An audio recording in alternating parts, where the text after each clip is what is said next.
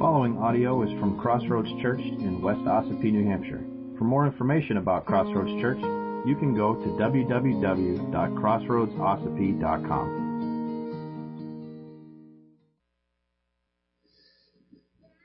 Oh, good morning. Boy, this, uh, this room is feeling pretty full this morning compared to the last few weeks. So, welcome everyone. We're back in the Gospel of Mark this morning. We're going to look at um, two concurrent events uh, in verses 53 to 72, and that's page 851 in the Pew Bibles. Now, last week, um, Jesus and the disciples are in the Garden of Gethsemane. And after Jesus prayed there and submitted to the Father's will, Judas, the betrayer, brought an armed crowd to arrest Jesus. And our old pal Peter, in his foolish zeal, pulled out his sword and struck the servant of the high priest named Malchus and cut off his ear, which Jesus promptly healed. That's a funny story, uh, Peter and the ear. Probably not one that he want to, you see, in Mark's gospel, remember, this is uh, most likely Peter telling Mark, and Mark is writing down the story, and Peter left the part out that that was him with the sword and the ear. He doesn't name himself, but the other gospel writers uh, did. So sorry, Pete, you're out of luck. Hmm. Anyway. And after this, uh, the, disciples have now scattered, uh, and Jesus has been taken alone to the high priest for trial. Only two of the disciples dared to follow the crowd to see what was happened, and our friend Peter was one of them, as we'll see in our text and another, an unnamed disciple, uh, recorded in John's Gospel. Some people think most likely it was John because he had a way of writing about himself and not including his name. But there are other people that think that this disciple was Mark. And hopefully he's dressed by this time because the last time we saw him, he was running around naked. Either way, it doesn't truly matter. In Mark's record of these events, he skips over the first examination of Jesus by Annas, the father-in-law of the high priest. Uh, the high priest was Joseph Caiaphas. He goes straight to Jesus before the whole council of the Sanhedrin in his account. So in our text, the trial of Jesus before Caiaphas and Peter's denial of Jesus are happening at the same time in the same place uh, or close, very close by. Peter and Jesus are both questioned, but their responses could not be more different. So let's look at that text and we'll pray. Mark 14:53. And they led Jesus to the high priest, and all the chief priests and the elders and the scribes came together. And Peter had followed him at a distance right into the courtyard of the high priest. And he was sitting with the guards and warming himself at the fire. Now the chief priests and the whole council were seeking testimony against Jesus to put him to death, but they found none. For many bore false witness against him, but their testimony did not agree. And some stood up and bore false witness against him, saying, We heard him say, I will destroy this temple that is made with hands, and in three days I will build another not made with hands. Yet even about this, their testimony did not agree. And a high priest stood up in the midst and asked Jesus, Have you no answer to make? What is it that these men testify against you? But he remained silent and made no answer. Again, the high priest asked him, Are you the Christ, the Son of the Blessed? And Jesus said, I am. And you will see the Son of Man seated at the right hand of power and coming with the clouds of heaven. And the high priest tore his garments and said, What further witnesses do we need? You have heard his blasphemy. What is your decision? And they all condemned him as deserving death. And some began to spit on him and to cover his face and to strike him, saying, Prophesy. And the guards received him with blows. And as Peter was below in the courtyard, one of the servant girls of the high priest came and seeing Peter warming himself, she looked at him and said, You also were with the Nazarene, Jesus. But he denied it, saying, I neither know nor understand what you mean. And he went out into the gateway, and the rooster crowed. And the servant girl saw him and began again to say to the bystanders, This man is one of them. But again he denied it. And after a little while, the bystanders again said to Peter, Certainly you are one of them, for you are a Galilean. But he began to invoke a curse on himself and to swear, I do not know this man of whom you speak. And immediately the rooster crowed a second time. And Peter remembered how Jesus had said to him, Before the rooster crows twice, you will deny me three times. And he broke down and wept. Let's pray. Father, this is certainly a powerful and important event in the life and ministry of Jesus, and also in the life and ministry of Peter. I pray, Father, as we examine these texts this morning, that your Spirit would speak, that you would instruct us on how to be like Jesus, our example, and to avoid the mistakes of Peter. We entrust this time to you, Lord. We long to hear your voice. We love and thank you in Jesus' name. Amen. So let's look first at uh, Jesus questioning.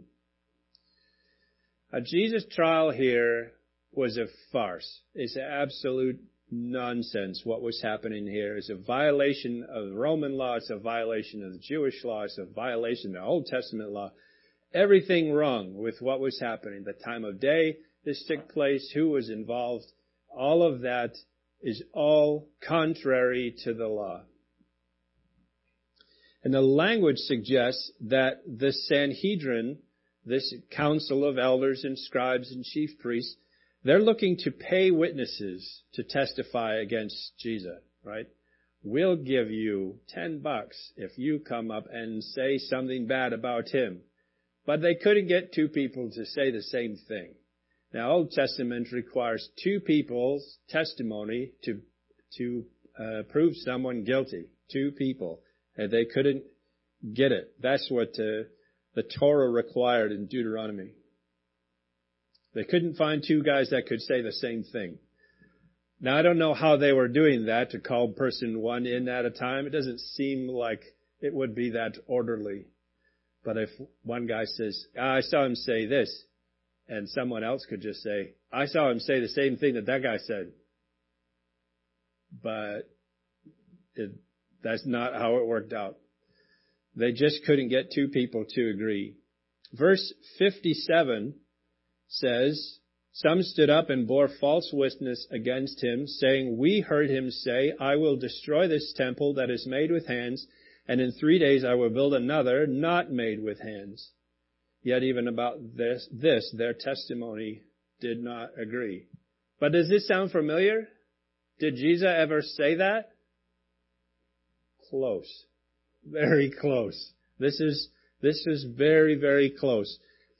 Jesus said something similar to this three years before this day. Long time ago. He did say in John chapter 2 verse 19, he says, destroy this temple and in three days I will raise it up. Now is he talking about the temple in Jerusalem? No, he was not. See, context is very important. He wasn't talking about destroying the temple. We know he was talking about his own body. But this accusation, this close but not quite accusation did kind of stick. Not that it was correct, but this is what got out. Because when Jesus was on the cross, people used this against him, saying, You said you'd destroy the temple and rebuild it. Come down from the cross. We'll see that in chapter 15 of Mark. So this one was close enough for them. So after hearing all these false witnesses, Caiaphas himself called on Jesus to be a witness against himself. Verse 60. And the high priest stood up in the midst and asked Jesus, Have you no answer to make? What is it that these men testify against you? But he remained silent and made no answer. That's important because that's a fulfillment of prophecy. Isaiah 53 7 said he was oppressed and he was afflicted, yet he opened not his mouth. Like a lamb that is led to the slaughter and like a sheep that is, that before its shearers is silent, so he opened not his mouth. Here we see prophecy fulfilled. And Jesus would do the same before Pilate. Again, giving no answer to the accusations. But he does speak here. Now in Mark, he doesn't use the same words as the other gospel writers. When Caiaphas says, I adjure you by God, are you the Christ? Now that's important wording because um, that is, uh, according to the Old Testament, would require Jesus to speak or he would be in violation of the law. Now we know Jesus did not violate the law and that's why he spoke. Otherwise I don't think he would have. Just speculation there.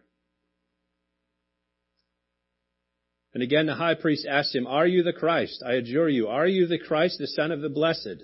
They would, they are being respectful, say the Blessed instead of saying God. But that's who they meant. Are you the Son of God? And Jesus said, I am. And you will see the Son of Man seated at the right hand of power and coming with the clouds of heaven. And the high priest tore his garments and said, What further witnesses do we need? You have heard his testimony. You have heard his blasphemy. What is your decision? And they all condemned him as deserving death. And some began to spit on him and cover his face and to strike him, saying to him, prophesy. And the guards received him with blows. Now I think it's interesting that the high priest tore his garments. He tore his robe. This is the high priest. This is not just some guy. This is not just Pastor Caiaphas. This is the high priest. He's appointed according to the uh, to the Torah, right? This is a um, a national role. He is president of Israel because they couldn't have a king right then. And he tore his robes. He is in robes. Uh, look, the Bible doesn't say a great deal about how a pastor should dress, but it has a lot to say about how the high priest should dress. And what he was wearing was prescribed by the Bible. Um, and he tore his robe. This is not without significance.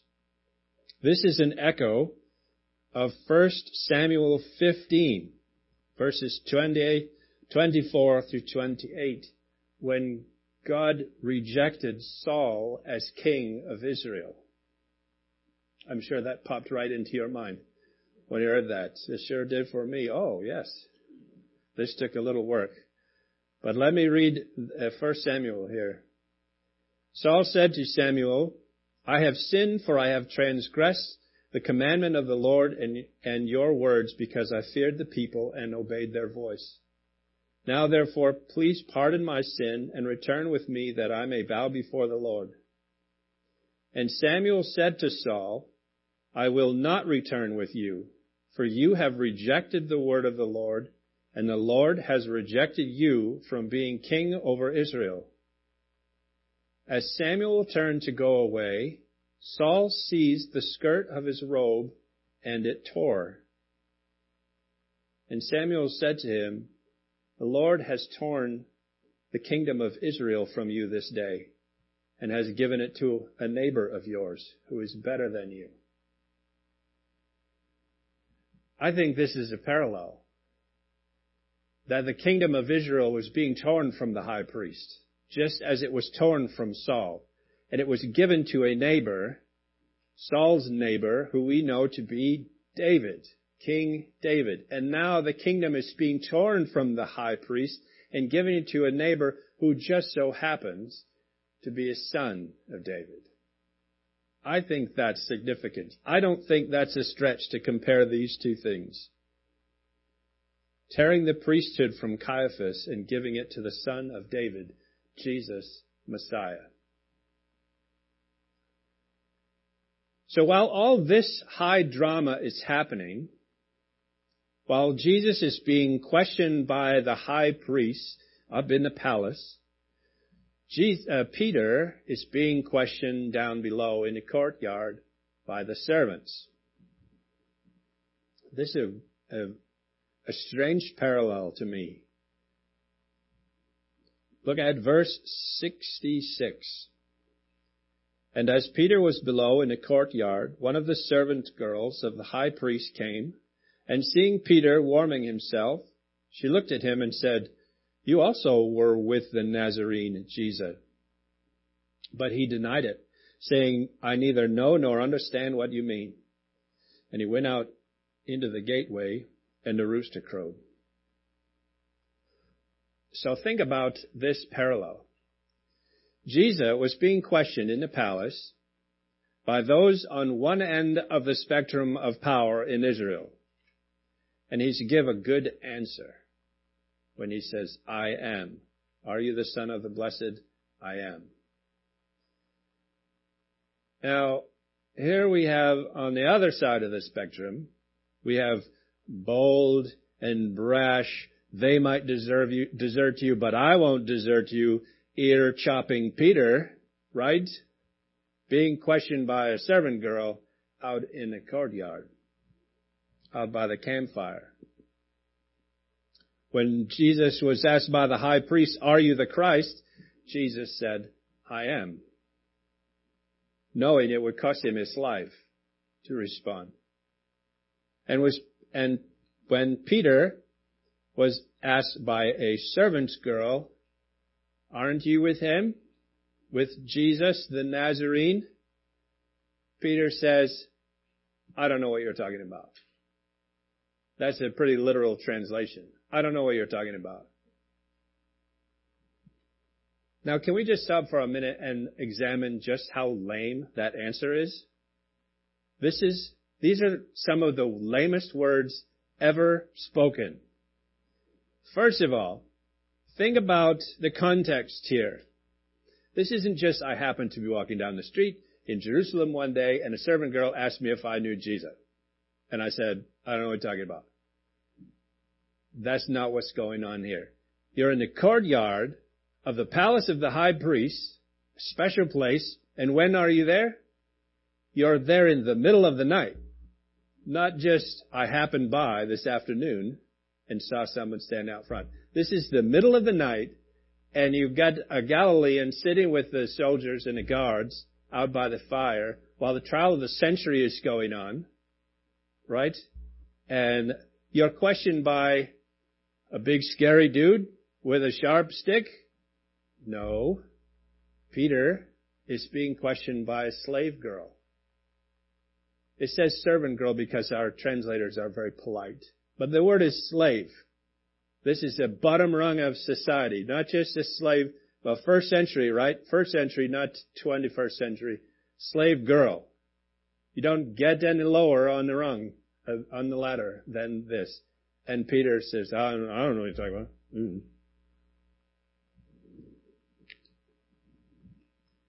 What did Peter have to say to this slave girl? Nothing. He didn't owe her a response. He didn't have to say anything. He didn't have to deny the Lord. He's not in fear of death. This is a slave girl. He didn't have to say anything. Instead, sitting in a courtyard, trial of the century going on upstairs, and you pretend you don't know what's going on? In truth, he didn't have to be there.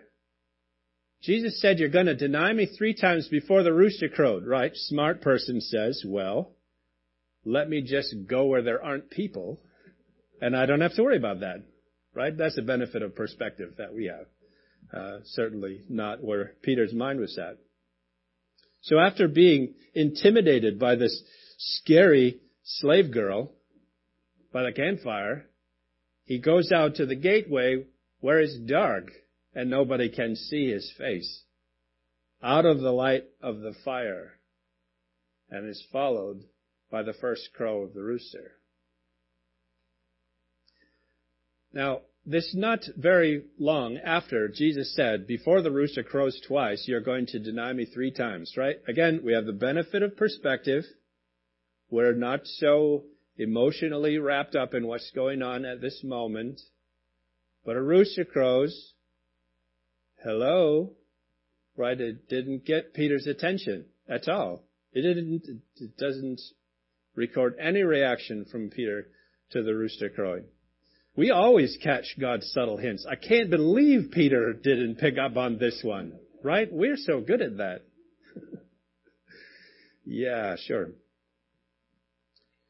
In verse 69, and the servant girl saw him and began again to say to the bystanders, This man is one of them. But again he denied it. And after a little while, the bystanders again said to Peter, Certainly you are one of them, for you are Galilean. But he began to invoke a curse on himself and to swear, I do not know this man of whom you speak. Mm. Now I used to read this and think, Peter just like goes on a foul mouthed rant, right? Just starts using foul language and swearing at everybody. But that's, that's not the kind of cursing and swearing Peter is, is uh, doing. He's basically saying, may God strike me if I'm lying. I swear on oath I don't know this man. I don't know Jesus. This is what he's doing. Uh, maybe when you say, I swear I don't know what you're talking about today, it's just wasted words. Empty words means nothing.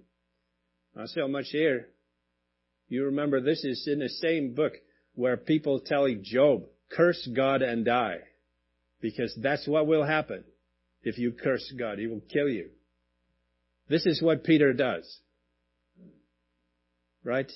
May God strike me if I'm lying. Was he lying? Yes. Did God strike him? No.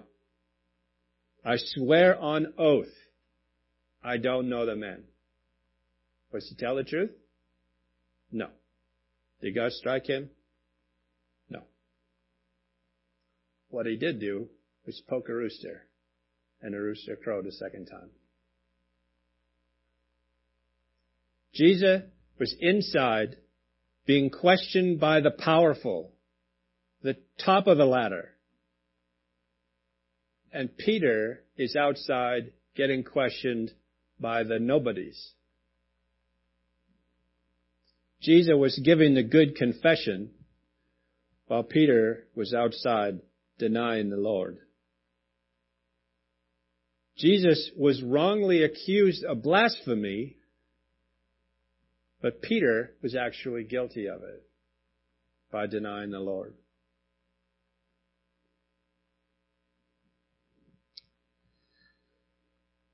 Well, good thing only Peter has ever done that.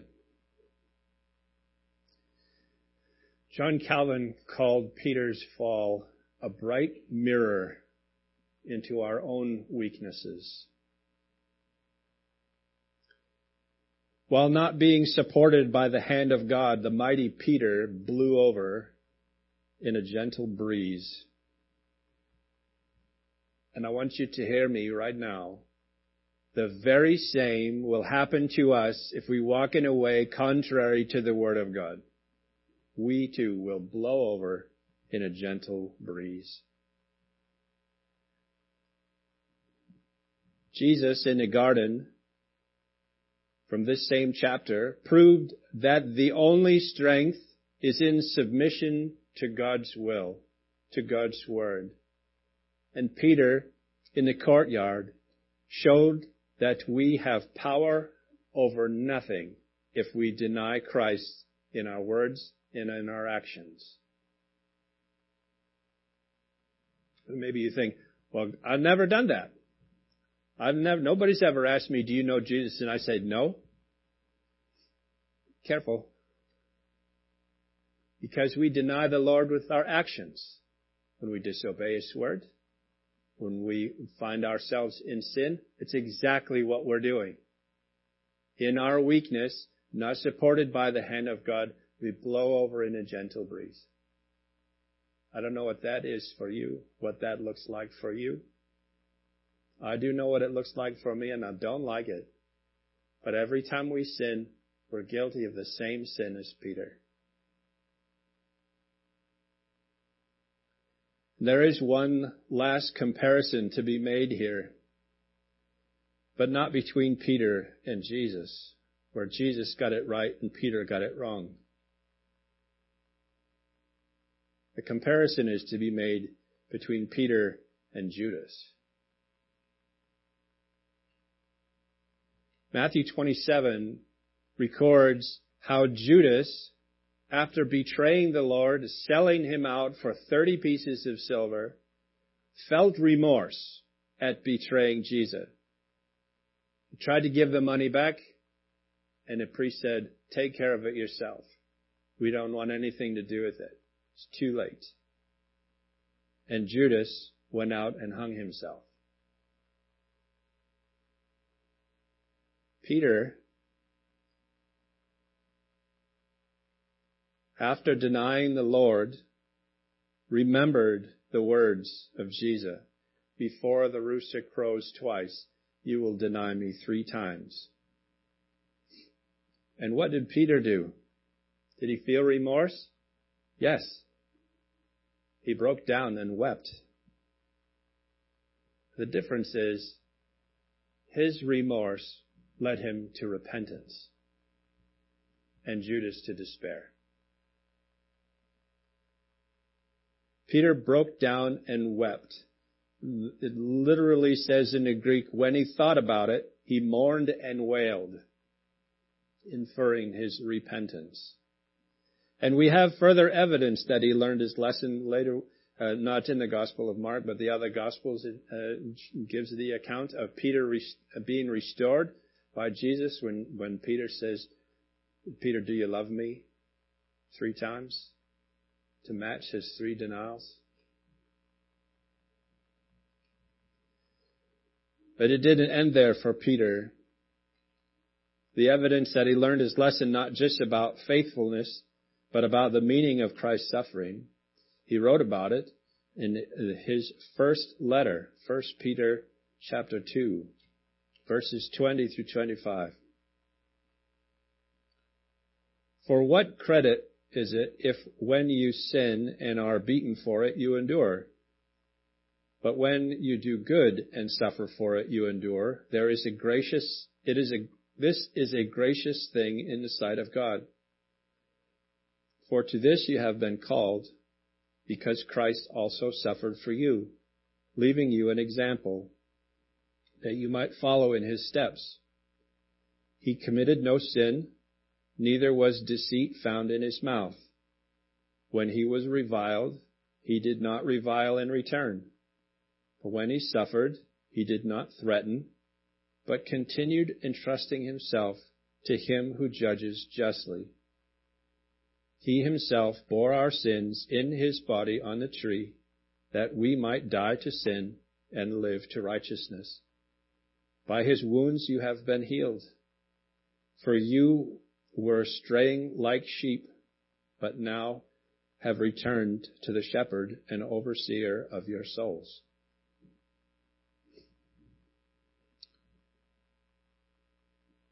When Jesus was on the cross, he bore Peter's denial. He bore that sin in his own body on the tree, just like he bore all of our sins. That we might die to sin and live to righteousness. By his wounds we have been healed. We were all straying like sheep, but have now returned to the shepherd and overseer of our souls.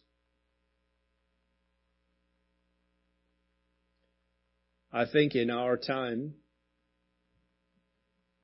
we have forgotten the example of Jesus. When he was reviled, he did not revile in return. When he suffered, he did not threaten, but continued entrusting himself to him who judges justly.